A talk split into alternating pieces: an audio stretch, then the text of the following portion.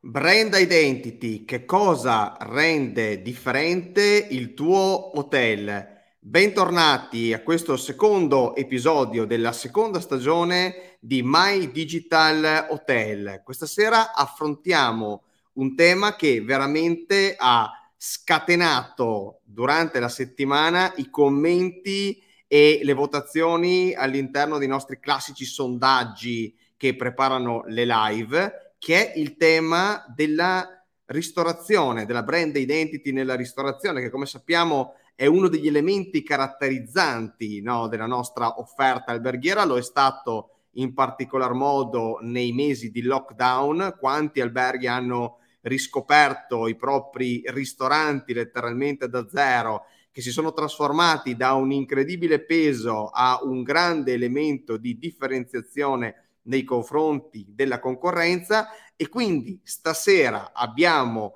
preparato un episodio, Claudia ha preparato come sempre un episodio ricco di spunti e ha invitato delle ospiti di eccezione che sicuramente sapranno aiutarci nel capire qual è la strada, qual è il futuro della ristorazione post coronavirus dopo il grande successo appunto dei mesi di lockdown quale sarà l'esito? Allora, per l'80% delle persone che hanno risposto al nostro sondaggio proprio un paio di giorni fa, eh, il ristorante resta e sarà anche in futuro un centro di ricavi importantissimo. In realtà, poi i commenti che abbiamo visto all'interno di questi sondaggi dicevano tutto il contrario, tutte persone molto ma molto critiche sulla gestione eh, del ristorante in hotel come elemento distintivo dell'ospitalità in Italia. Ma detto questo, io chiamo subito online la nostra speaker d'eccezione, Claudia Ferrero. Eccoci qua. Ciao Maurizio, ciao, ciao, a tutti quelli che ci stanno seguendo, che sono già collegati e che si collegheranno. Sì. Abbiamo già un po' di persone che hanno iniziato a salutarci, quindi tra un po' diamo spazio anche a loro. Allora, Claudia, hai portato un temone, come si dice certe volte, no? Stasera, cioè che sì, è il tema stasera. della brand identity creata attraverso anche la ristorazione, no? Mm, esatto, un tema veramente incredibile, molto interessante, per cui uh, vorrei passare subito al dunque perché abbiamo un sacco di argomenti e voglio veramente mm, poter dare il, il massimo ai nostri followers. Benissimo, allora, visto che vuoi andare dritta al punto, sì. chiamiamo subito ovviamente mh, mm, sul palco con noi chiamiamolo così, il nostro live manager Antonio Cantafio. Ciao Maurizio, ciao Claudia e buonasera a tutti. Eccolo, eh, partiamo, ciao. Partiamo subito, eh. prudono le mani, ve lo dico. Quindi... Sì, anche perché ci sarà un sondaggio pronto, no? Sì, sì, a cui rispondere, quindi prudono assolutamente e... le mani. Per questa volta nessuna citazione tratta da film, così vi lascio in pace durante la settimana ma mi sono rifatto a uno slang a me caro che è quello californiano, è balling or bust, ovvero qualcosa che porterà al successo o solo una perdita di tempo. Benissimo, fantastico. È molto azzeccato. Esatto, no? perché comunque il ristorante eh, assorbe risorse no? all'interno della gestione di un hotel eh, e anche non poche. Perciò, come si dice sempre eh, tu Antonio? Votate, votate, votate. Benissimo, link nei commenti e spazio ora invece alla nostra Alessia Stevanato. Ciao a tutti, ciao ciao. Ciao Alessia. Stavo pensando, si parla sempre di cuscine, questa sera finalmente si parla di piatti, quindi è l'ora dell'aperitivo. Arriveremo a fine episodio che ci varrà una fame incredibile, quindi. Esatto, esatto, esatto. Anche perché tu stasera ci hai portato Ho portato una serie di esempi che sicuramente vi faranno venire l'acqua alla gola, quindi, quindi sarà bello insomma andare a vedere poi effettivamente dove potremo andare nei prossimi mesi a passare Green Pass come, eh, consentendo insomma... Green Pass se... permettendo, no? Giusto? Ok, benissimo, quindi esatto. grazie Alessia e ora è il momento Claudio di dare spazio invece fare entrare le ospiti, eh, perché abbiamo addirittura due ospiti questa sera, no? Di questo episodio. Le presenti sì. tu? Sì, allora volevo dare il benvenuto alle due eh, coautrici di questo bellissimo manuale che eh, ho letto e quindi da cui è nata poi diciamo l'ispirazione eh, di, questo, di questo episodio. E la prima è Nicoletta che è poliotto, mh, mm, diciamo ha ormai conosciutissima in quanto digital e brand food strategist, consulente digitale per l'agenzia Muse Comunicazione e formatore certificato, membro del comitato scientifico di BTO che molti di noi magari hanno frequentato negli anni precedenti, è docente in percorsi di alta formazione, quindi veramente una grande professionista e eh, Ilaria Legato, eh, che è una brand e food designer, fondatrice del gruppo eh, I Food Designer ed è esperta in food designer ed identità, coordinatrice del master in brand design e management for food, wine and tourism per lo IED a Firenze e a Barcellona. Quindi diamo Benissimo, il benvenuto a due donne straordinarie. Queste mega presentazioni facciamo entrare Nicoletta e Ilaria. Buonasera a tutti. Buonasera, buonasera, grazie per l'invito, veramente gradito. Bene, benvenute a grazie voi. A voi. Eh, una diretta veramente attesa, questa quindi non voglio diciamo alzare troppo le, le, le aspettative, però insomma la, questa, questa è, la, è, la, verità e a mh, dimostrare il fatto salutiamo un po' di persone che sono già collegate con noi in questo momento. Vediamo di salutare Dario Zedde, che è con noi praticamente tutte le sere. Ciao Dario, Federico, Paolo, Cristiano, grande Cristiano, seguite i suoi articoli su LinkedIn perché Cristiano racconta sempre delle, delle storie incredibili. Roberto, Patrizia, è tornata la nostra Patrizia dalla Puglia. Ciao Patrizia, è un piacere riaverti ancora con noi. Luca, salutiamo anche Luca e poi va bene, salutiamo anche tutti gli altri che nel frattempo si sono, si sono connessi con noi. Ecco, però entriamo subito sul tema della giornata e passo direttamente la palla a te, Claudia. Sì, ecco, eh, avevi poco fa citato il discorso del Covid no? e di quello che è successo durante questi mesi.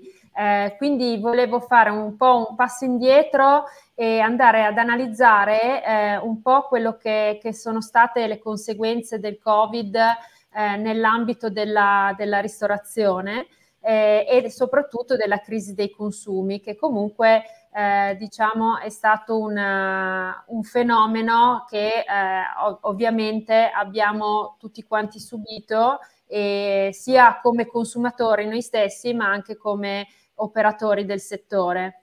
E, ehm, quindi se vuoi magari eh, mostrare le, la prima slide, eh, così andiamo un po' veloce su, su questo primo, diciamo, eh, cartello, come direbbe.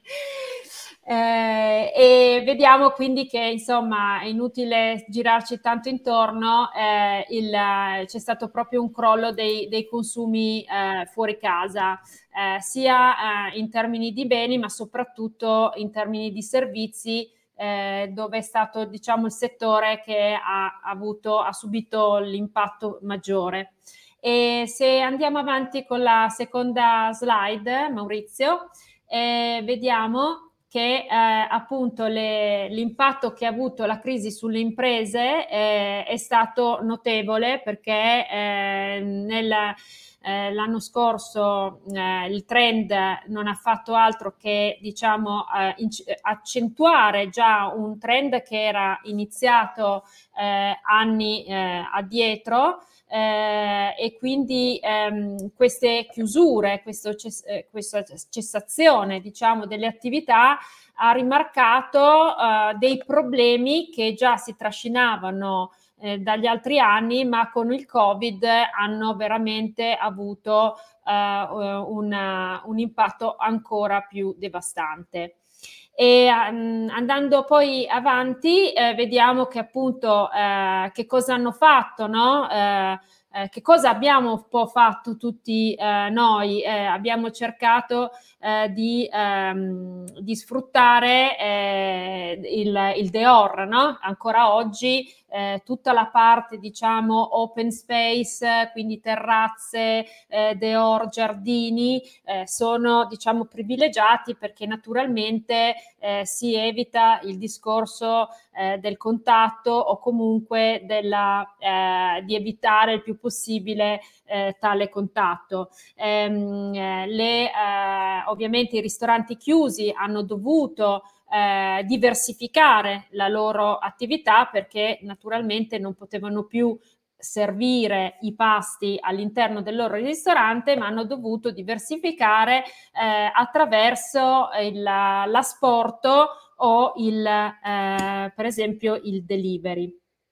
Eh, tra le altre eh, misure adottate eh, ci sono state ovviamente la, eh, l'organizzazione poi delle prenotazioni quando si è riusciti diciamo di nuovo a, a, a riaprire eh, proponendo magari dei, uh, dei menu particolari o speciali, eh, ha allungato magari l'apertura settimanale, quindi se magari facevano prima due giorni di riposo, naturalmente dovevano recuperare e quindi hanno allungato l'apertura eh, settimanali. Eh, ovviamente, e qui ho messo diciamo una, una freccia, eh, a, a, abbiamo visto anche tante altre volte nella nostra prima edizione quanto eh, il contactless, eh, il digitale ovviamente abbia avuto la meglio in questo, in questo periodo e che quindi abbia lanciato una, nuovo, ehm, una nuova abitudine, delle nuove consuetudini sia nel consumatore, quindi anche negli esercenti, quindi eh, i pagamenti digitali sono state una di queste eh, applicazioni. E, ehm, e, poi via via, insomma, eh, ovviamente la rotazione del tavolo, eh, alcuni addirittura hanno introdotto il dining bonds, eh, però eh, diciamo erano stati più che altro ehm, attività per incentivare la, eh, così, la, durante la chiusura, incentivare una vendita futura. E se passiamo poi nella, nella slide eh, successiva, Vediamo, eh, questa eh, tra l'altro non ho citato la fonte, queste sono ovviamente eh, slide eh, prese dal sito di FIPE ehm, che è stato redatto eh, verso marzo del 2021. Quindi a marzo 2021 ovviamente era ancora prima della stagione estiva, per cui la FIPE diciamo, ha, ha, ha fatto delle previsioni sulla fi- resto dell'anno e in questi eh, mesi eh,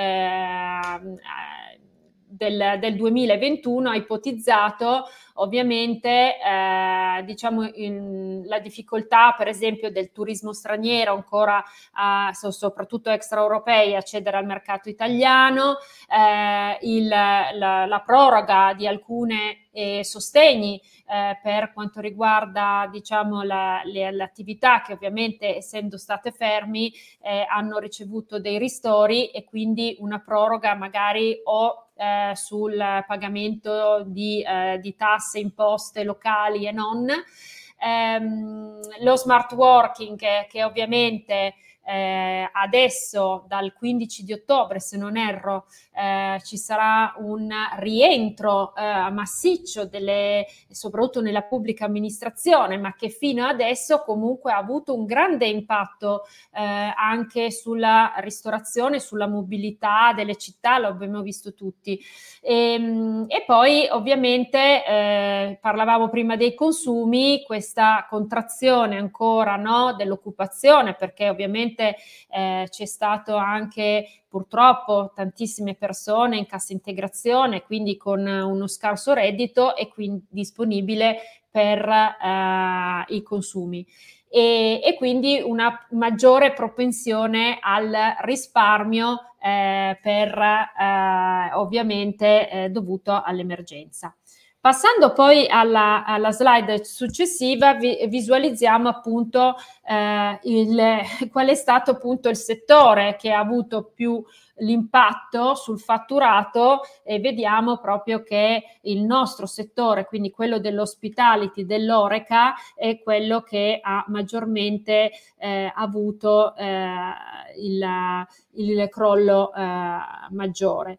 E eh, infine ehm, vediamo, parliamo, quindi questo è stato diciamo il passato, ma eh, già il grafico ci, eh, ci illustra come eh, quello che poi vediamo meglio nella slide successiva, che è il fatturato eh, dei servizi eh, nel secondo trimestre era decisamente, eh, ovviamente, ehm, rimbalzato. Eh, quindi vediamo che eh, già la differenza da, tra il secondo e il primo trimestre è stato de, di un netto eh, recupero eh, quindi del 34,6 senza parlare che rispetto all'anno scorso eh, c'è stato un quasi 100% di, di rimbalzo e, e, quindi diciamo che eh, come sentiamo dai giornali tutti i giorni il, eh, questo rimbalzo anche del PIL ovviamente è dovuto alla crescita eh, di, di, questi fatturati.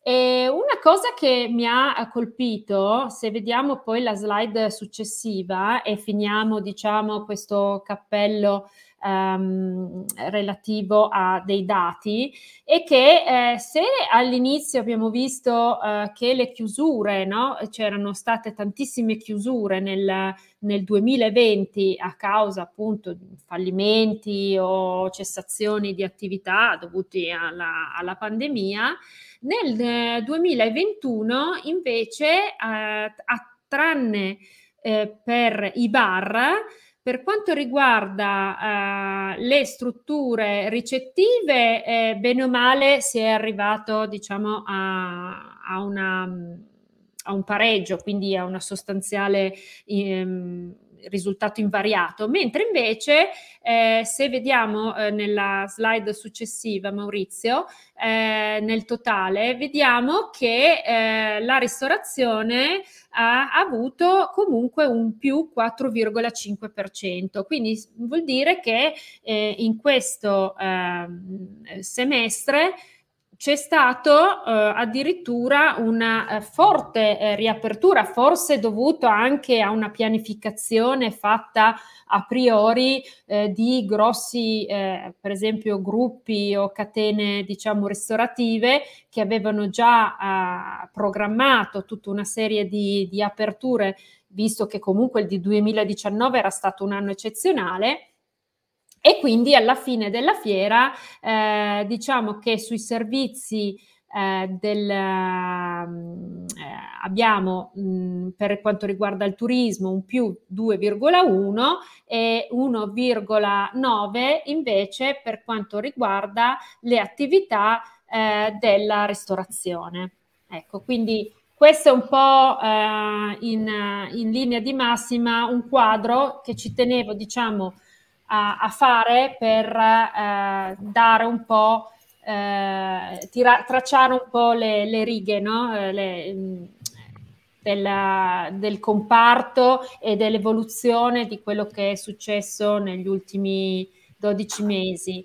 Ehm, quindi a questo punto eh, volevo chiedere a Nicoletta e Ilaria Eh, se volete aggiungere qualcosa a questi dati, se dal vostro diciamo, osservatorio volete eh, commentare magari con eh, qualche eh, dato o con qualche commento un po' più puntuale. Eh, mm, aggiungerei alcune cosine, ma proprio dei piccoli dettagli, perché comunque la tua analisi è stata ampia, ti devo fare i complimenti, è mirata, insomma ha creato anche un bel percorso, un percorso che ha chiarito e fatto un bel quadro no, del, del, della situazione. Eh, mi soffermo rapidamente eh, su, sul dato della natimortalità. L'indice di natimortalità è dato, l'hai spiegato molto bene, dalla sottrazione tra eh, le aziende che chiudono e quelle che aprono ogni anno. E io lo tengo monitorato da ormai dieci anni, sempre con i dati FIPE, e siamo sempre intorno ai meno 12.000, ossia chiudono 12.000 aziende in più rispetto a quelle che aprono. Quindi il dato del quasi 13.000 che abbiamo ora non è strepitoso e non è straordinario soprattutto nell'ottica della costante, che è quella della natimortalità, cioè veramente si, eh, le persone si buttano, e questo poi tornerà utile dopo quando parleremo di, di identità e di brand identity, si buttano a aprire appunto attività di somministrazione, non solo ristorative. In Italia ne abbiamo circa 300.000 eh, di attività ristorative, di cui 180-185.000 circa di puri ristoranti. Quindi il dato della nati mortalità è solo leggermente a, mh, aumentato perché ci sono state meno aperture. Ovviamente eh, aprire nel 2021, insomma, ehm, nel 2020, so, eh, soprattutto nel, poi anche adesso nel 2021, ma nel 2020 era, era veramente eh, da eh, coraggiosi, usiamo questo aggettivo, da eh, veramente più coraggiosi del solito, eh, perché ci va sempre una buona dose di coraggio per aprire un'impresa. E l'altro dato che mi ha, mh, mm, vabbè, posso aggiungere semplicemente che anche se non, ancora, non sono ancora arrivati i dati del terzo trimestre, no? quindi per sapere com'è andata quest'estate, che tutti sono concordi nel, nel dire che è andata benissimo, eh, apriamo questa parentesi, eh, perché è, è, veramente rilevante. E abbiamo soltanto per il momento un dato di The Fork che ci dice che ad agosto c'è stato un più 4,5%, attenzione, dato ancora più significativo rispetto al 2019. Quindi significa che veramente questa crescita c'è ed è, ed è importante. Ehm, mi è piaciuto molto e proprio spezzo una lancia a favore di questo, di questo, di questo dato, eh, la considerazione appunto eh, legata a che cosa hanno fatto i, i, questi ristoratori. E mi è piaciuto quel 13% di arditi eh, che eh, insomma hanno puntato sul eh, pagamento digitale, sul contactless. Veramente un applauso a questi arditi perché, perché se... Arditi. Sì, eh, ma no, in accezione ovviamente non del ventennio, eh, eh nel, come sinonimo di coraggiosi, no? Perché sono stati interessanti? Perché... Ehm, si vede che hanno ascoltato i dati. Nel maggio del, del 2020, ehm, Just Eat, che di dati ne ha un sacco e li sa anche elaborare, ehm, ha fatto un'intervista ai, ai, agli utenti e gli ha detto ragazzi ma qual è quella cosa che volete assolutamente? No? Il 47% ha risposto il pagamento digitale. Quindi se solo eh, appunto eh, eh, i ristoratori Bastava. stessero un po' in ascolto e leggessero bene i dati, eh, effettivamente avrebbero seguito, quindi sarebbe stato molto più numeroso, questo 13% sarebbe stato molto più elevato. Per il resto io direi che appunto l'analisi è stata corretta, e, ehm, ricca, ricca, importante. Siamo in attesa del dato del terzo trimestre che, ripeto, secondo me è molto molto positivo. L'ultima cosa, FIPE prevede per la chiusura del 2021 un più 16%, che comunque è dignitoso, dignitoso perché ancora la situazione è così altalenante, eh, insomma, ha, ha bisogno ancora di un po' di pazienza. Ilaria, vuoi aggiungere qualcosa? Semplicemente che dal campo riporto sì questo, questo dato positivo e sicuramente dovuto al fatto mh, del, di chi ha saputo innovarsi, quindi ha saputo sicuramente eh, accogliere incominciare anche a leggere. Eh, tra, tra, i clienti abbiamo proprio chef proprietari che si sono messi a leggere i dati, cosa che non era mai accaduto. Quindi se, se qualcosa di positivo il Covid ha portato è questa eh, capacità eh, e volontà di dover per forza andare oltre le porte del ristorante, guardare i dati e leggerli bene. Un'innovazione data non soltanto appunto dall'accettare quindi pagamenti digitali, riuscire in qualche modo a digitalizzarsi, ma anche l'attenzione maggiore alle risorse umane altro dato innovativo, no? eh, non soltanto guardati come numeri, ma come persone da mantenere soprattutto durante la lunga pausa e da continuare in qualche modo a eh, incoraggiare, a fidelizzare. Quindi questa è una cosa mm. importante la quale magari dopo approfondiamo. Ok, perfetto. Quindi Maurizio?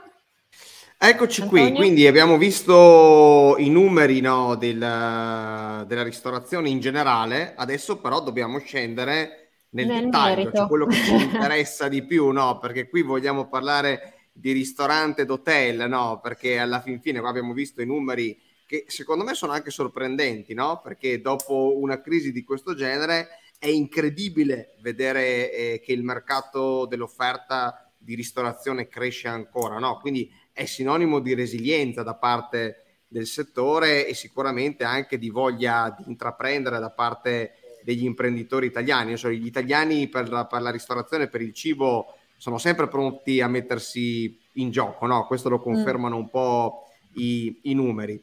Però tranne gli albergatori. A, tranne gli albergatori, no, tranne gli albergatori. Qui tu lei un po' voluto riproporre in questa, in questa vignetta, no? Eh sì, questa è una vignetta di qualche anno fa, però secondo me è, come dire, dà un po' l'idea di quello che era la, la, ristorazione negli ultimi anni in certi alberghi, cioè ancora legati al, allo schema della pensione, mezza pensione, cioè diciamocela seriamente, la, in molte località marittime, eh, in alcune montane un po' meno forse, però eh, siamo ancora molto indietro dal punto di vista di eh, innovazione nella, nella, ristorazione, legati ancora a schemi ancestrali. Ok? E, e questo, a mio avviso, è stato il punto debole della ristorazione, perché ovviamente eh, più il fuori casa, no? il consumo fuori casa aumentava, e questo è un trend che, che vediamo costantemente, chiaramente più la concorrenza diventa agguerrita. E quindi quando noi parliamo di concorrenza agguerrita vuol dire tenere il passo. Tenere il passo vuol dire investire, vuol dire aggiornarsi, vuol dire ehm, eh, formarsi, eh, proporre qualcosa di nuovo, quindi uscire dagli schemi tradizionali, avere anche il coraggio di usare e di rompere degli schemi e di eh, buttarsi magari in, in cose nuove che però possono portare poi dei vantaggi. Quindi mm. l'USP famoso c'è perché voglio dire, i nostri alloggiati e non dovrebbero venire a mangiare da noi anziché, eh, diciamo, eh, in un altro ristorante. Io credo che il Covid ci abbia insegnato, eh, diciamo, eh, il quinto eh, la quinta regola no, del marketing, cioè quella delle persone, ovvero creare una relazione. Eh, quindi non basta più solo il prodotto, il prezzo, la location eh, o come eh, promuoviamo, ma soprattutto quale relazione creiamo noi con i nostri ospiti, con i nostri clienti, se sono esterni. E, e l'importanza della relazione ce l'ha dato proprio questo momento dove invece eravamo tutti lontani e, e quindi eh, si sono ribaltati un po', diciamo, i ruoli, se vogliamo. E, ehm, ok, ok.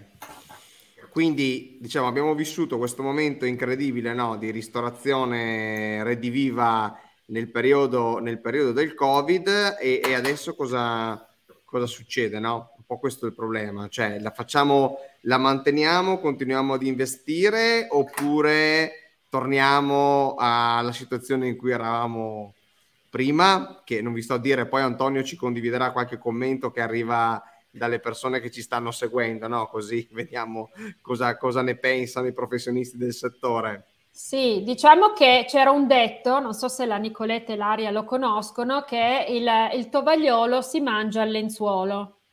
E, certo. Sì. Che, Ma c'era anni... anche un'altra, un'altra, cosa, c'era anche le, le, l'adagio tra i, gli ospiti che non si mangia dove si dorme e non si prende il caffè dove si mangia. Quindi, eh, insomma, eh, c'è, c'è molto da riflettere. Eh sì, perché comunque sarà un detto, però sotto, sappiamo che quando c'è un detto un po' di verità dietro mm. c'è, no? Quindi eh, diciamo che gli albergatori hanno sempre considerato eh, la ristorazione come un po' una palla al piede, nel senso che eh, rispetto alla gestione delle camere, che poi tra l'altro sono anche loro un prodotto deperibile, sì, se vogliamo, certo. eh, però eh, diciamo che è molto più complessa la ristorazione da un certo punto certo. di vista di gestione. Quindi vuol dire avere delle competenze, eh, diciamo, di alto livello per poter portare a casa determinati risultati e oggi vero. ancora di più perché sì, eh, sì, perché... vedevo anche, eh, mi pare, eh, le, tra i, i, commenti appunto Alberto, se ho letto bene, che diceva purtroppo ci rendiamo conto di determinate cose soltanto quando appunto siamo in crisi. Ok, quindi questo è legato alla mancanza di visione, alla, all'incapacità spesso di eh, costruire scenari, di proiettare scenari e quindi, come, come diceva prima Ilaria, di e interpretare, leggere, interpretare e elaborare i dati. Attenzione, anche se noi non siamo in grado, e la ristorazione lo è poco, magari l'hotellerie di più, eh, di raccogliere ed elaborare i dati, ci sono molte fonti dalle quali possiamo attingere. No? Tu stessa hai fatto un collage, un patchwork, eh, mm, prendendo autorevoli fonti, autorevoli referral e hai costruito un percorso. Ed è un po' un, una traccia, un'ispirazione per chi deve poi costruire questi aspetti. Diciamo che eh, la ristorazione alberghiera ha compiuto parecchi errori in questo periodo, e ritorno a quello che dice Alberto, proprio per mancanza di, di visione, no? E perché ehm, per comodità abbiamo la nostra comfort zone, le cose vanno bene, puntiamo sui servizi che funzionano di più e gli altri, vabbè, li ce li trasciniamo. Ovviamente il trascinarsi un servizio cosa implica? Implica la mancanza di cura, eh, la ehm, eh, disattenzione no? Nella, nei confronti della crescita, dell'aggiornamento, del rendere contemporaneo quel servizio. È ovvio che succedono i guai.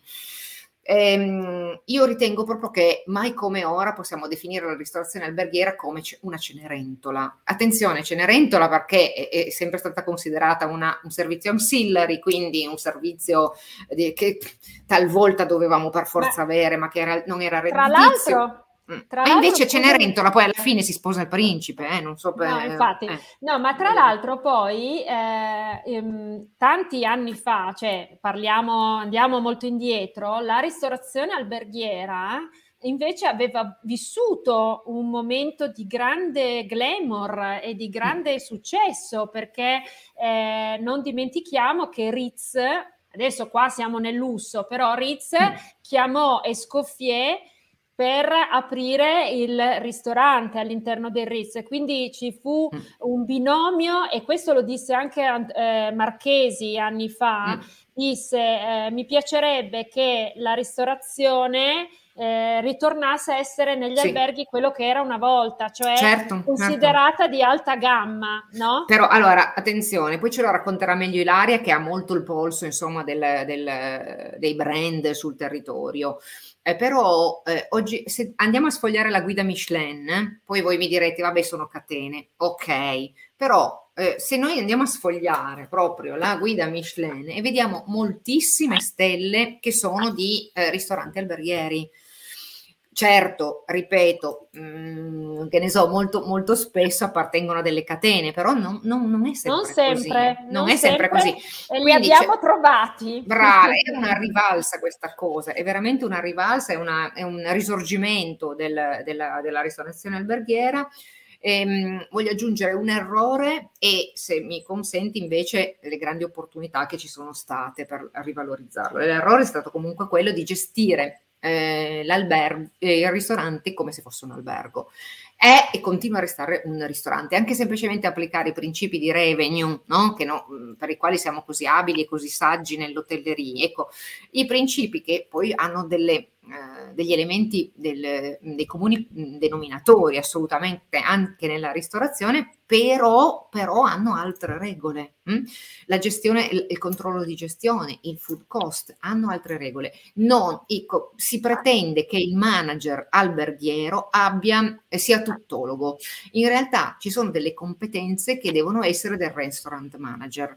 E certo, il restaurant manager che è una voce di costo, ma può essere anche un restaurant manager che anche altre competenze, per esempio maestro di sala. Se non vogliamo avere una, un organigramma perché non ce lo possiamo consentire, però troviamo, individuiamo delle figure che gestiscano la sala e, o la cucina e che al contempo abbiano determinate competenze manageriali che sono diverse.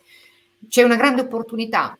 Tendenzialmente il ristorante alberghiero ha due pubblici, il pubblico interno e il pubblico certo. esterno. Certo un guaio perché devi coordinare flussi ed esigenze e orari diversi, ma è una grandissima opportunità, opportunità che spesso ci giochiamo male.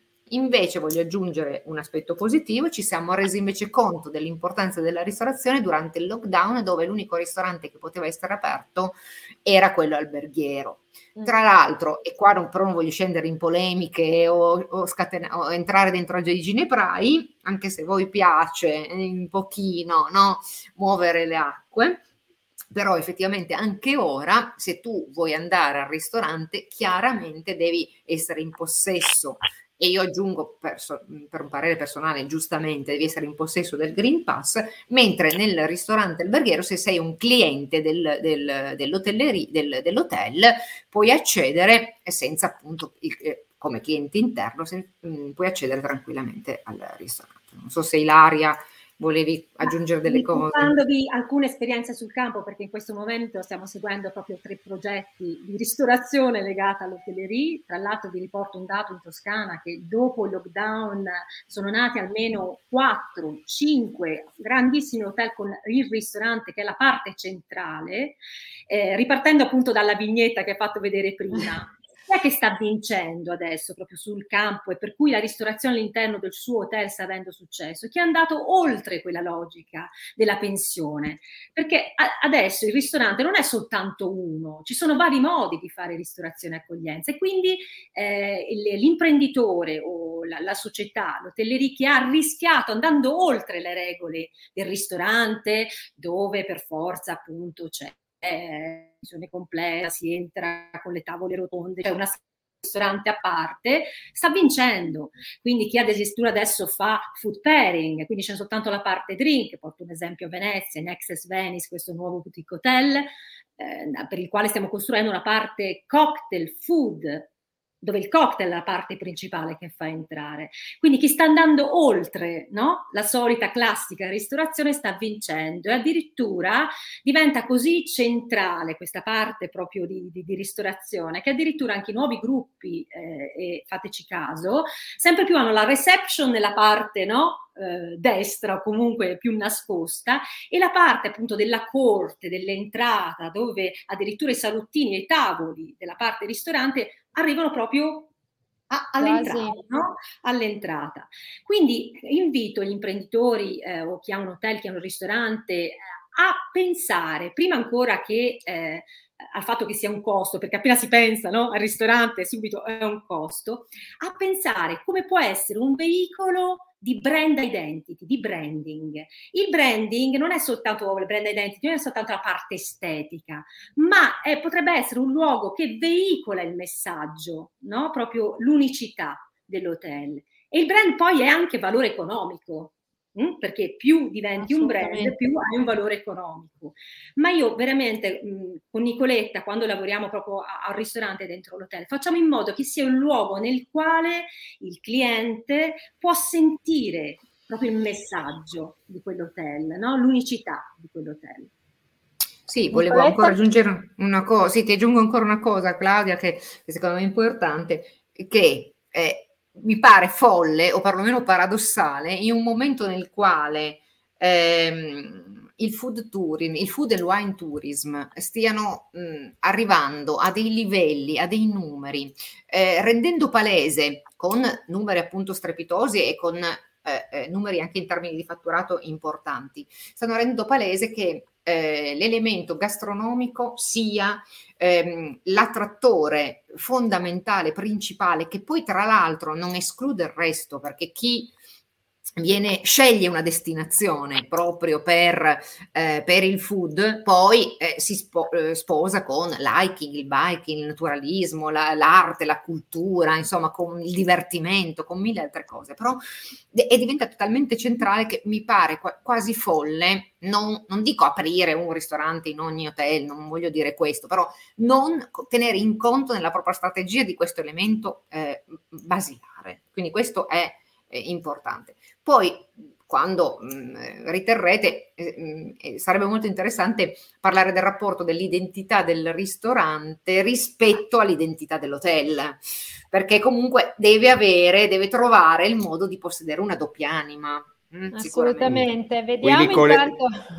Qui Nicoletta stai aprendo un, cioè, un tema che potremmo stare qui delle settimane Dobbiamo a parlare di questo, no? Perché la cosa è veramente oscillata dal ma devono avere lo stesso brand, ah no, chiamiamolo in un modo diverso, in modo che i clienti non si accorgano che è il nostro ristorante, perché sennò altrimenti non si fermano a mangiare. Ok, quindi c'è stata un'evoluzione incredibile, ma prima di andare avanti volevo chiamare Antonio e Alessia per condividerci quelli che sono gli interventi da parte delle persone che ci stanno seguendo. All'interno di un hotel, i servizi ancillari non sono solo una fonte di guadagno. I servizi aggiuntivi ti aiutano infatti a migliorare l'esperienza degli ospiti, che saranno certamente più portati a tornare nel tuo albergo. Grazie alla web app di Qualitando, il processo di presentazione e vendita dei servizi in hotel è più facile che mai. Bastano pochi secondi per ordinare il tuo piatto preferito in camera, prenotare un massaggio rilassante o comprare un biglietto per un evento locale. Tutto ha inizio con il collegamento dei tuoi ospiti alla tua rete wifi.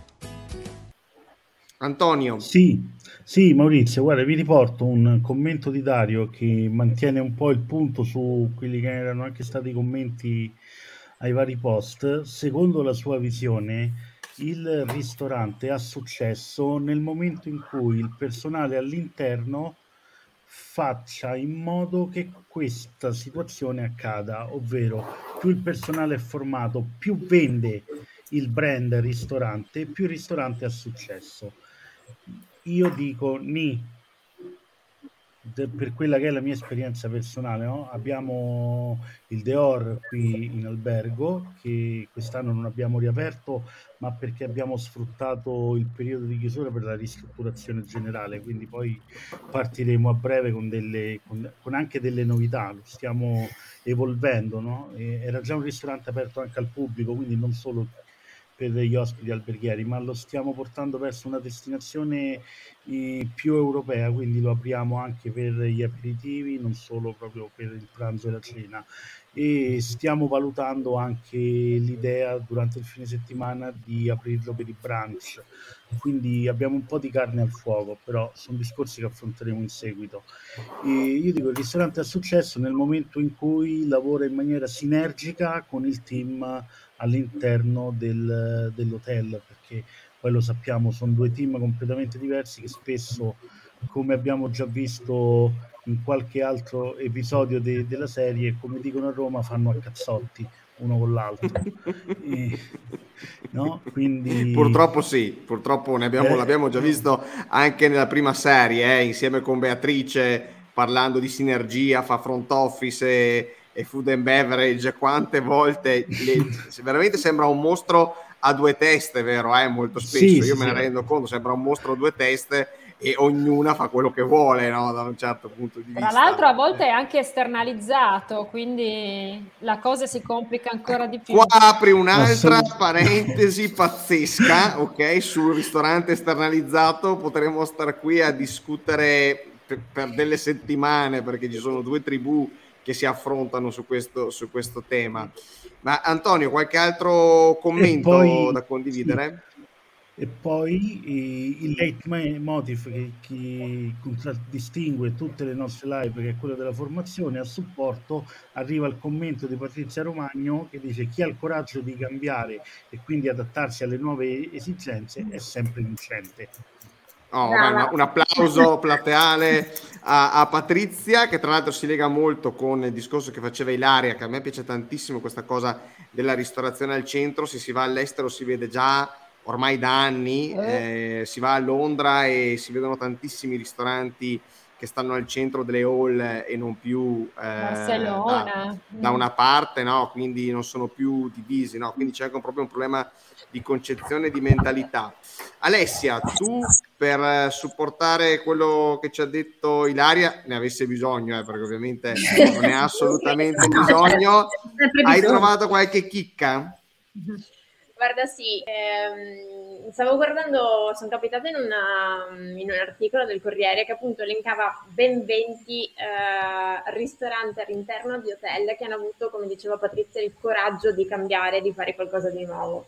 Mantenendo magari anche la tradizione proprio del, magari della, della parte culinaria del, del territorio, quindi sempre legato al territorio, ma magari innovandolo, quindi anche eh, si parlava di team e di chi deve prendere l'onere e, e, il potere, insomma, e le decisioni della parte ristorativa. Quindi lo chef diventa la persona eh, importante all'interno di questa attività che ovviamente va insieme a, all'hotel. Quindi ci sono una serie eh, di nomi, dopo poi condivido anche il link all'interno della, della chat nei commenti, però ci sono veramente degli hotel fantastici con ristoranti ancora più fantastici, quindi si può andare lì e o è proprio la posizione, la vista o è proprio la cucina che diventa il motivo per cui andare in hotel e non il contrario. Quindi... Ce, ne, ce ne citi solamente uno, non per fare pubblicità a qualcuno, eh, ma ne hai uno in particolare? Mi è questo perché ha un nome fantastico che è Spurcacciuna a Savona. Spurcacciuna ah, a Savona, ok. E sta all'interno di un hotel. Okay. Hotel mare, assolutamente. Benissimo. Che, che quindi Antonio, non è un hotel di catena. Non è un hotel di catena, anzi tra questi 20 ne ho trovati pochissimi di catena. Quindi ecco. sono hotel proprio indipendenti che hanno il proprio ristorante all'interno e il ristorante, cioè sembra che l'hotel sia più la succursale del, del ristorante, non il contrario. E credo che questi siano proprio casi di successo. Sì, tra l'altro stanno anche nascendo dei dinner and bed, cioè proprio dei ristoranti che poi dicono, ma eh, visto che fai il viaggio per venire nel mio ristorante, ti metto a disposizione anche delle camere, dei piccoli boutique hotel che nascono in questo modo. Quindi, cioè, eh, la contemporaneità sta muovendo moltissimo le acque, gli scenari sono molteplici e se si, fa un buon, si parte da un buon lavoro identitario, possono poi avere degli strumenti anche poi per formare il personale, perché se lo stesso imprenditore non crede nel ristorante alberghiero, come fa a trasmettere il suo amore, la sua fiducia, la sua identità ai propri collaboratori, che tra l'altro si fa anche così tanto fatica a trovare, tra l'altro, tra le altre cose, perché si sono disinnamorati di questo dannato lavoro. Mm-hmm. Quindi l'identità, vedete, è centrale e serve anche a far chiarezza allo stesso imprenditore, chi sono, dove vado, e ti, ti fa riflettere, ti fa, ehm, ti fa partire per un, un, lungo viaggio, una nuova avventura e quindi sposare, come si diceva prima con Patrizia, e avere il coraggio di cambiare. Avere l'identità, in testa l'identità, aggiungo solo una cosa Maurizio, velocissima, sì. eh, avere soprattutto una strategia iniziale, eh, fa insomma, annullare la querel, meglio darlo in gestione esterna o farlo in gestione diretta.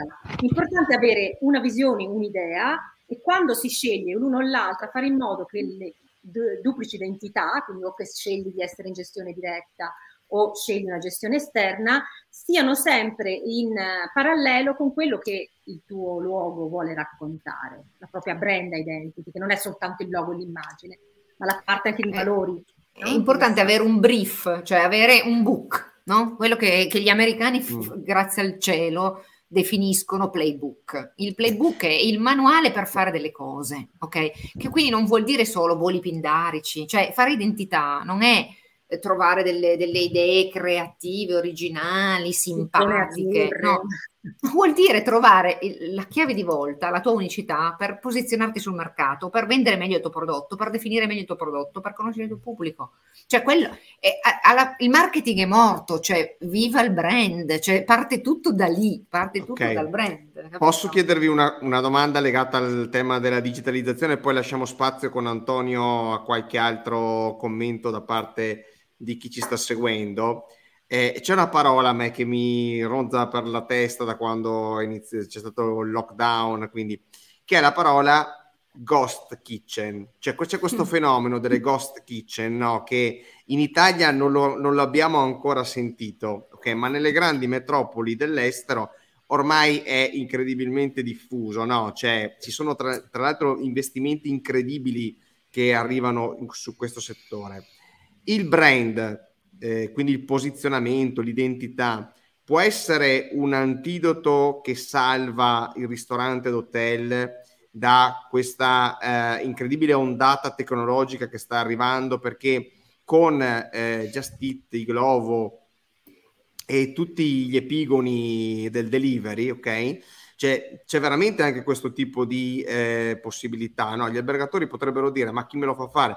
Le persone si possono ordinare qualsiasi tipo di cucina direttamente dal loro smartphone, chiudo il mio ristorante e li faccio mangiare magari direttamente in camera. Allora, posso Ilaria? Posso? Certo, certo. Allora, intanto bisogna distinguere tra dark kitchen e ghost restaurant. Perché sai, mm. qui eh, si, si, fa tanto parlare, no, cioè no. in realtà c'è, c'è tutta una tipologia, un, un, un ventaglio estremamente variegato. Se tu definisci il tuo brand e tu puoi possedere più di un brand. Con la stessa cucina tu puoi possedere più di un brand ed era descritto dal Ghost Restaurant. Il Ghost Restaurant può fare eh, ristorante che fa il servito con un brand lo stanno facendo tantissimo a Milano, con la stessa cucina, con, dipende chiaramente da, dal tipo di batteria che hai e dal tipo di flusso di workflow che tu vai a creare, puoi creare una nuova linea distributiva a cui dai un altro brand e questo brand fa solo il delivery ed è il tuo ghost restaurant.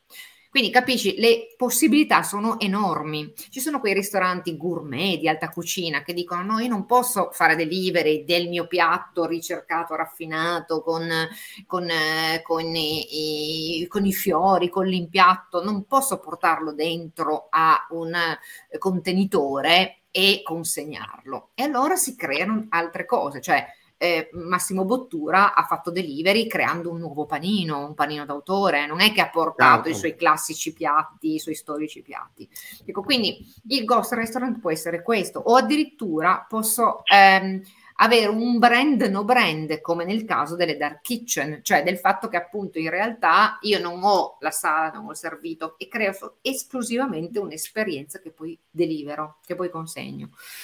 La, la, cosa secondo me cardine è che il ristorante alberghiero può diventare un hub gastronomico, può servire la città, può servire i propri clienti, può servire dei clienti esterni, può fare diverse catene distributive, ma questo da, da decenni lo vado raccontando, cioè ha delle enormi potenzialità, anche quando magari ci sono dei picchi, può gestire i picchi, cioè ho dei picchi perché sono in alta stagione, ovviamente devo ovattare, diciamo così, oppure sospendere le altre linee produttive, le altre linee di distribuzione. Ok, quindi mh, mm, il, il ristorante alberghiero delle opportunità pazzesche. Tra l'altro adesso c'è questa moda di, dei ristoranti, soprattutto a Milano, che cominciano a aprire anche per colazione. Allo stesso da Vittorio tre stelle, tre stelle e serve anche la colazione. Ragazzi, di, di cosa stiamo parlando? Ma, cosa sì, meglio le, del ristorante alberghiero? Le, cioè, stelle, che... le stelle ormai hanno una, un valore veramente relativo ormai, no? Nel senso che No, di, parlo di tre, stelle, tre stelle, stelle Michelin. Michelin ah, ok, tre stelle Michelin, scusa, no, che sì, albergo. No, no, no, no stelle, dovevo specificare io perché qua vedi si fa confusione. Vabbè, sì, che qua tra stelle, stelle e stelline ci si confonde un pochino. No, no, eh. no, tra l'altro sì. la questione del ghost eh, kitchen può veramente aiutare anche certi hotel che sono aperti tutto l'anno, ma magari hanno una stagionalità più forte, per esempio d'estate e poi eh, media, bassa negli altri momenti e questo permetterebbe agli albergatori di tenere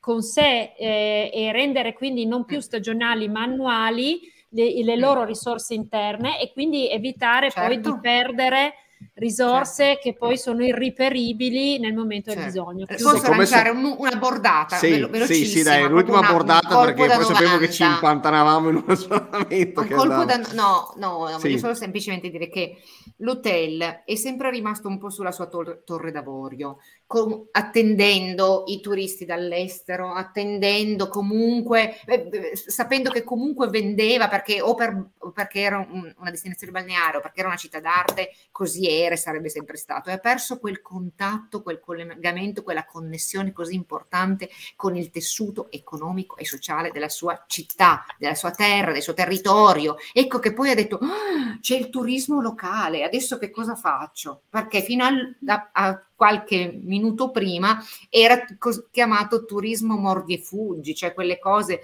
di questi sfigati che venivano lì e non ti portavano valore. Adesso è diventato turismo di prossimità, Nicoletta. Eh certo, tutta una questione di nomi. Scusate, no, no, eh, volevo una, lanciare. Tutta una questione di, una questione di nomi. L'hotel ragione, deve riscoprire, aprirsi, aprire le proprie porte alla città. E, e aprire fare branding. E, e fare branding. E fare ecco. branding perché eh, deve avere un'anima, la deve saper raccontare, declinare anche in digitale. Cioè, mh, mm, tu puoi vendere qualunque cosa, se c'ha un'anima e tu la sai, ci sai sta- fare lo storytelling adatto intorno, vero Ilaria?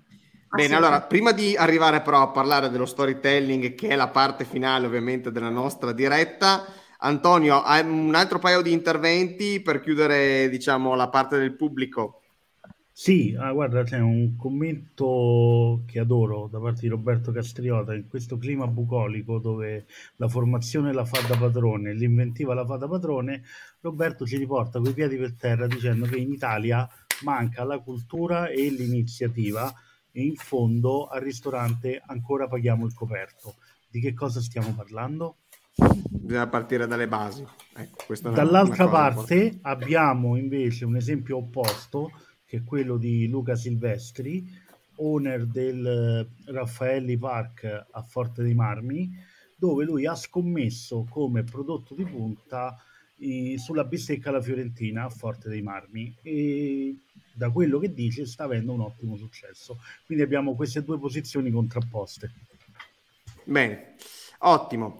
Allora, direi a questo punto, Claudia, di passare diciamo, a parlare di quello che è eh, il libro interessantissimo che eh, Ilaria e Nicoletta hanno creato, no? parlando di branding. Sì, eh, infatti, quello che mi ha colpito, eh, diciamo, di questo libro è proprio il fatto di aver decodificato un processo. E io sono abbastanza, batto sempre su questo chiodo perché è un po' quello che avevo imparato quando mh, vivevo e lavoravo in America, no? Eh, loro, dove c'è l'industria alberghiera, quindi grandi numeri, eccetera, quindi erano per forza obbligati a creare delle procedure, dei manuali, a scrivere, quindi a, a fare questo tipo di esercizio. Ecco, ho trovato nel loro libro, e l'ho trovato questo molto interessante, quindi per tutti noi operatori del, eh, del settore, eh, che siamo alle prese appunto con questo eh, cambiamento epocale e quindi ci dobbiamo rimettere in gioco, però uno dice da dove parto, cosa faccio, eh, cosa, ehm, che, che, che linee guida devo seguire. Ecco, ho trovato un manuale molto pratico perché eh, andate proprio a spacchettare questo processo eh, facendo fare anche gli esercizi, portando alla luce anche dei, dei casi pratici. Quindi eh, lo consiglio vivamente perché non è un libro fuffarolo, ma è qualcosa che si sente che è stato vissuto sul campo e tra l'altro anche brevettato. Quindi vorrei diciamo che chiudeste un po' presentando il vostro libro, quali sono diciamo eh, i capitoli e, e perché è così importante in questo momento. Allora, il libro nasce dall'esperienza sul campo mia e di Nicoletta, eh, quindi non soltanto l'esperienza da parte nostra della formazione, perché siamo, marciamo da anni, classi, ma la nostra vicinanza con gli imprenditori, ma vicinanza fisica, perché eh, ci occupiamo di aprire o da zero un luogo ristorante, una catena, un format, o addirittura sempre più spesso andare ad aggiustare quello che già c'è e che ha perso la via d'identità. Eh, quindi ci siamo dette, ma perché non mettere per iscritto, cioè in maniera generosa, il processo passo dopo passo, un manuale che accompagni proprio l'imprenditore, infatti è parlato in maniera molto semplice, c'è anche un comodo glossario, per cui quando parliamo di brand identity andiamo a spiegare perfettamente. E diciamo che cos'è il branding, caro imprenditore? Non devi consegnare ad altri eh, il compito di creare la tua identità, ma sei tu che piano piano devi fare brand. Che cosa significa fare brand? Occuparti dal momento della creazione, della costruzione, della gestione della tua identità di marca, che non è il logo. Significa ecco, questo è il primo bias, no? Perché tutti pensano brand uguale marchio. È il primo errore. Quindi si inizia dalla strategia. Lascio la parola a Nicoletta. Dalla strategia Ah, eh, ci passiamo la palla così, vedi ormai, ecco. E i gemelli del gol. Allora, dalla strategia, eh, ovviamente, poi alla ehm, eh, capendo chi sono, dove, dove vado, eh, qual è il mio pubblico, qual è il mio mercato, perché poi le domande sono quelle del marketing, come accennavo prima. Quando io ho definito tutti questi elementi, de- devo chiaramente poi far emergere la mia idea.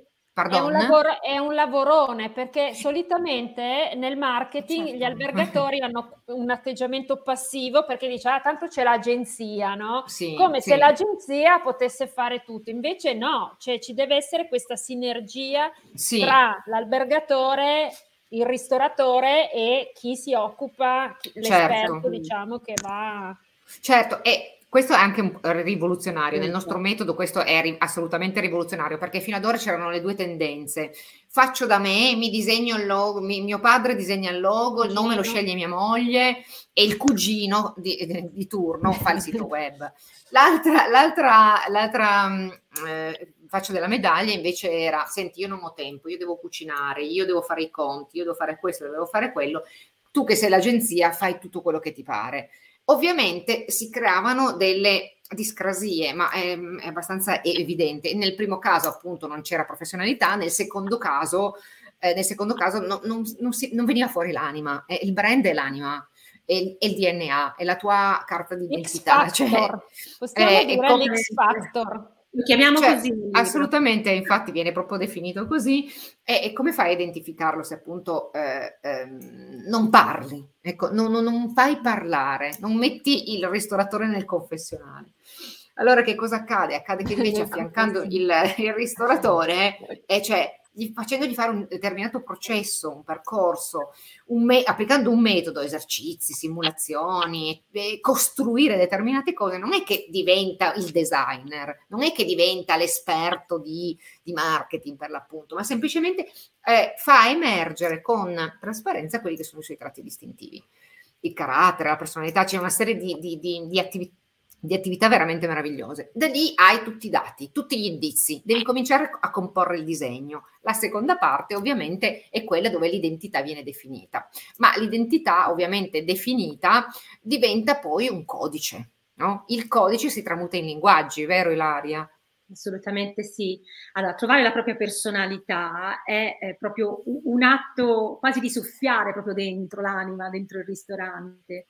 E noi abbiamo espogitato, eh, dopo anni di esperienza, eh, un metodo che è proprio rubato alla psicologia, no? questo sistema che si chiama Enneagramma, con nove tipologie, eh, che delinea nove tipologie di caratteri delle persone. Noi li abbiamo declinati a nove tipologie di carattere di ristoranti. Ora voi mi direte, ma che vuol dire? Che insomma sono, sono solo nove le tipologie di ristoranti? Ovviamente è una provocazione, attraverso dei giochi, trovando, ad esempio se tu sei più un ristorante amabile o multiesperienziale, riusciamo attraverso questo gioco a trovare poi la linea per costruire quel brief necessario da poter dare ai tuoi consulenti, dicendo io sono questo, apro il bandone ogni mattina perché voglio fare un ristorante dove si provi gioia, no? dove ci siano molte esperienze da fare. E questa è una, una specie di Bibbia, di DNA che ti rimane e fai in modo che anche nei cambiamenti, se devi cambiare arredo, se devi cambiare logo più avanti, eh, se magari eh, si declina in più punti vendita, in più ristoranti il tuo, il tuo brand, che rimani sempre fedele a te stesso, con quell'autenticità no? che ti rende fruibile e riconoscibile, perché il brand ha successo sempre più se è antropomorfo, cioè sempre più se ha le caratteristiche umane. A quel punto eh, diventa facile quando hai tutti questi, questi de- elementi definiti, c- creare i segni, i segni che sono ma l'immagine, che sono eh, eh, i segni verbali, no? quindi tuo, la tua voce, il tuo tono. Ed è più facile quel, mettere in atto quella famosa parolina magica che tutti dicono ma che nessuno fa, che è coerenza, comunicazione coerente. No? Essere, eh, la comunicazione deve essere comunicata, e, e coerente e integrata. Sì, ma che vuol dire? Se hai questa, questo playbook, questo diario di bordo, questo questo canovaccio che hai costruito tu insieme a, ad un professionista, ovviamente hai tutti gli elementi per poter, tutti gli ingredienti per, per, poter costruire la ricetta del tuo successo. E da lì poi la, la, relazione, perché fare branding vuol dire entrare in relazione. Pensiamo al concetto di brand reputation, tanto noto no? per via delle recensioni o comunque dei commenti. Eh, gli albergatori poi anche lì è un tema molto hot anche sì, per sì, loro. Hot, eh. però in realtà è importante perché ormai lo, lo dicono i numeri, gli imprenditori... Eh, sanno e devono sempre di più leggere i numeri. E, mm. e la maggior parte delle, delle, persone individuano, scelgono, il ristorante non ne parliamo, per, leggendo le recensioni, da 6 a 12 recensioni, quindi si, si fermano più eh, sulle recensioni che sul tuo sito web istituzionale, per dire. E quindi è coerente anche poi instaurare una, reazio- una relazione adeguata alla, al tuo brand. No? Se è un brand amorevole non può poi tirare pesci in faccia al cliente rispondendo male ad una recensione. Quindi vedete come la, la coerenza diventa il filo rosso che poi lega tutto, tutta la nostra attività. Mm. E tra l'altro voglio dire, questo, questo eh, esercizio di mettere giù no, questo mh, mm, scrigno, no, come diceva Ilaria, è proprio ci rende consapevoli eh, in maniera più eh, pratica e immediata no, di, cosa, di cosa vogliamo fare, cioè di perché ci mettiamo anche nei panni dei, dei nostri ospiti, perché io penso che questo esercizio valga sia per il ristorante che per l'albergo. Cioè, eh, e vedo che molti albergatori no, eh, non hanno neanche nel loro albergo questo, fatto questo esercizio, no? cioè sono un po' simili a tanti altri e soprattutto poi in un mondo eh, delle OTA, per esempio, dove eh, ti, ti, proprio creano questa eh, standardizzazione, no? l'hotel sta diventando una commodity per, uh, per eh, le OTA, quindi eh, il fatto di eh, personalizzare eh, il proprio identità, il proprio, eh, la propria voce, la propria modo di relazionarsi diventa fondamentale. È fondamentale. Ma è come dici tu, Claudia, ehm, ora ovviamente noi abbiamo parlato di ristorante alberghiero che quindi ha un brand che si deve allineare con il brand dell'hotel, ma prendiamo una qualsiasi attività del mondo del turismo. Eh, chiaramente il, il, lavoro del brand deve essere fatto soprattutto perché poi è la rete di distribuzione, la nostra presenza sui social, la nostra presenza in rete, il fatto che il, ehm, eh, ovviamente noi abbiamo un approccio omnichannel, quindi ci possono contattare in modi talmente diversi e da luoghi talmente diversi che se non c'è quella coerenza intrinseca sulla quale tu hai lavorato, che è il brand, diventa letteralmente impossibile farsi riconoscere o farsi trovare con coerenza, cioè perché la comunicazione ormai è diventata frammentaria e soprattutto appunto i touch point sono talmente tanti che se non le coordini in modo strategico attraverso il branding ti perdi, ti perdi, ti, no, perdi riconoscibilità, perdi appeal, pre, perdi memorabilità, perdi clienti. È molto importante. Perdonami. Vai, vai, vai un altro errore che vedo fare, facciamo, facciamo proprio una metafora, no? la brand identity è come un albero, no? dove la parte fio- dei fiori e delle foglie è la parte che si vede, no? quindi l'identità del logo, dell'arredo, tutta la parte visibile del ristorante. La parte delle radici sono i valori, quella reason why, quel perché apro eh, questo, questo luogo dedicato all'ospitalità. Cosa succede? Che molti imprenditori, molte compagnie partono dalle foglie magari appiccicando delle foglie eh, sei un castagno e vuoi fare il faggio, non lo so, insomma c- cercano in qualche modo di partire dall'esterno, non pensando alle radici. Quindi è fondamentale invece fare questo processo inverso. Poi sono le radici che ti tengono ben eh, piantato per terra, no? ricordando comunque anche la quadratura del cerchio, cioè che devono quadrare i conti, che le cose devono funzionare. Ovvio. Quindi cioè, è quello che ti dà, che ti dà solidità. Eh? Quindi meta- la metafora calzante, calzante sicuramente. Veramente un tema interessantissimo, eh? con questa poi metafora delle radici dell'albero. Avete avete veramente riassunto un po' quello che è il cuore no, di, questo, di, questo, libro che lo, lo proiettiamo, lo condividiamo no, in modo che tutti quanti possano poi andare a cercarlo. Immagino che ci sia su Amazon, giusto? Nicoletta sì, sì, lo sì. trovano comunque in tutti C'è anche un sito web, eh, restaurantbranding.it, che è il nostro okay. sito, e, e, poi su Amazon, perché lì, Bene. insomma, se non si trova lì, ragazzi, siamo rovinati. Beh, insomma, effettivamente, eh, se non sei su Amazon uh, oggi non esisti, non, ti, non, esisti, non, ti trova, non ti trova nessuno. Io vi ringrazio veramente tantissimo per gli spunti, tutto quello che abbiamo potuto dare no, questa sera alle persone che ci hanno seguito e concludiamo questa diretta con eh, il sondaggio, con i risultati del mm. sondaggio che abbiamo lanciato un'ora fa, vero Antonio, e che ha ricevuto insomma varie, eh, varie risposte interessanti. Ora andiamo a prendere subito i risultati, eccoli qui, ok, benissimo allora.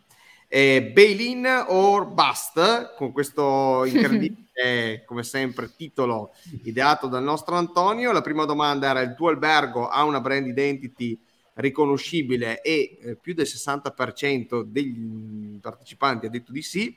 Questo poi vedremo, vedremo la realtà se è così, no? Ok. Alla seconda domanda, perché nell'Oreca si è lavorato poco sulla brand identity e la risposta che ha ricevuto la maggior parte di voti è stata per mancanza di metodo. E all'ultima eh, domanda, quale aspetto secondo te caratterizza di più un brand eh, è l'insieme dei valori che lo caratterizzano. È stato, insomma, quindi questo mi pare che sia un concetto abbastanza recepito no? da tutte le persone che ci hanno seguito. Cosa ne dite? Direi proprio di sì. Assolutamente sì, e chiedo, chiederei anche i contatti di quel eh, 40% che non ha un buon brand, perché magari non so, potremmo tornare utili, via. Assolutamente, quindi Nicoletta e Laria, tutti questi contatti vi trovano su LinkedIn, giusto? Con vostre, i vostri profili, quindi vi possono contattare con un uh, messaggio. Ovviamente ricordo... scherzo, eh, ragazzi. Sto, sto, sto, eh, sì, sì, ma certo, per scherzo, chiudere in, in cacciare. Chi, chi, chi, vuoi poi contattarti, ovviamente ti trova su LinkedIn, perciò è libero, libero di farlo. E per chi vuole invece rimanere in contatto con noi, vi ricordo il gruppo Telegram Ancillary Dojo. Trovate il link all'interno dei commenti a questa diretta, giusto Antonio? Assolutamente sì.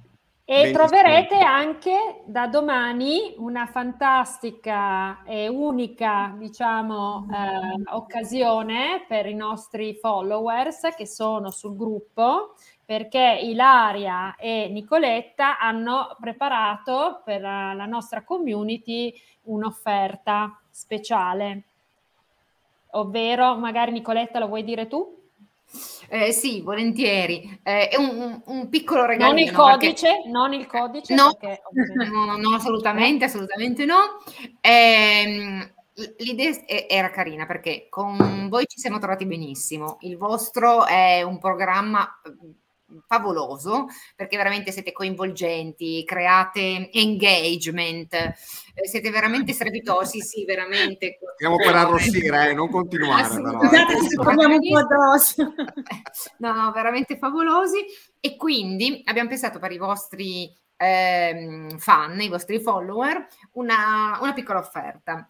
Eh, un pacchettino che in realtà è una specie di audit, un'analisi del vostro posizionamento e ehm, un eh, affiancamento, quindi un mentoring con me ed Ilaria, online ovviamente, e, ehm, e poi un, un, un, responso, un responso con cosa non va, cosa si può un fare. Assolutamente, cioè assolutamente sì, come quando vai dal medico, no? Eh, quindi anche. Eh, anche la cura, che- anche la- che è assolutamente questo brand. un, uh, un omaggio eh, ai membri del, della di Sconto Ansiedria Giorgio, 20%, eh? che è molto, 20%. che- che è molto, che è molto, molto, molto gradito. Quindi trovate il link all'interno del- dei commenti. Grazie mille Nicoletta, Grazie grazie mille Ilaria per la vostra partecipazione. Claudia, grazie a te per aver preparato insieme con i nostri ospiti questa puntata di My Digital Hotel e grazie Antonio e Alessia per aver eh, gestito la community durante questa live e aver trovato delle notizie interessanti. Ho già visto Alessia che hai condiviso eh, questo link di style del Corriere, perciò andate tutti a leggervi questo eh, articolo che sicuramente è super Adesso interessante. lancio il sondaggio per capire dove andare. Qual è il primo, qual è il primo dove...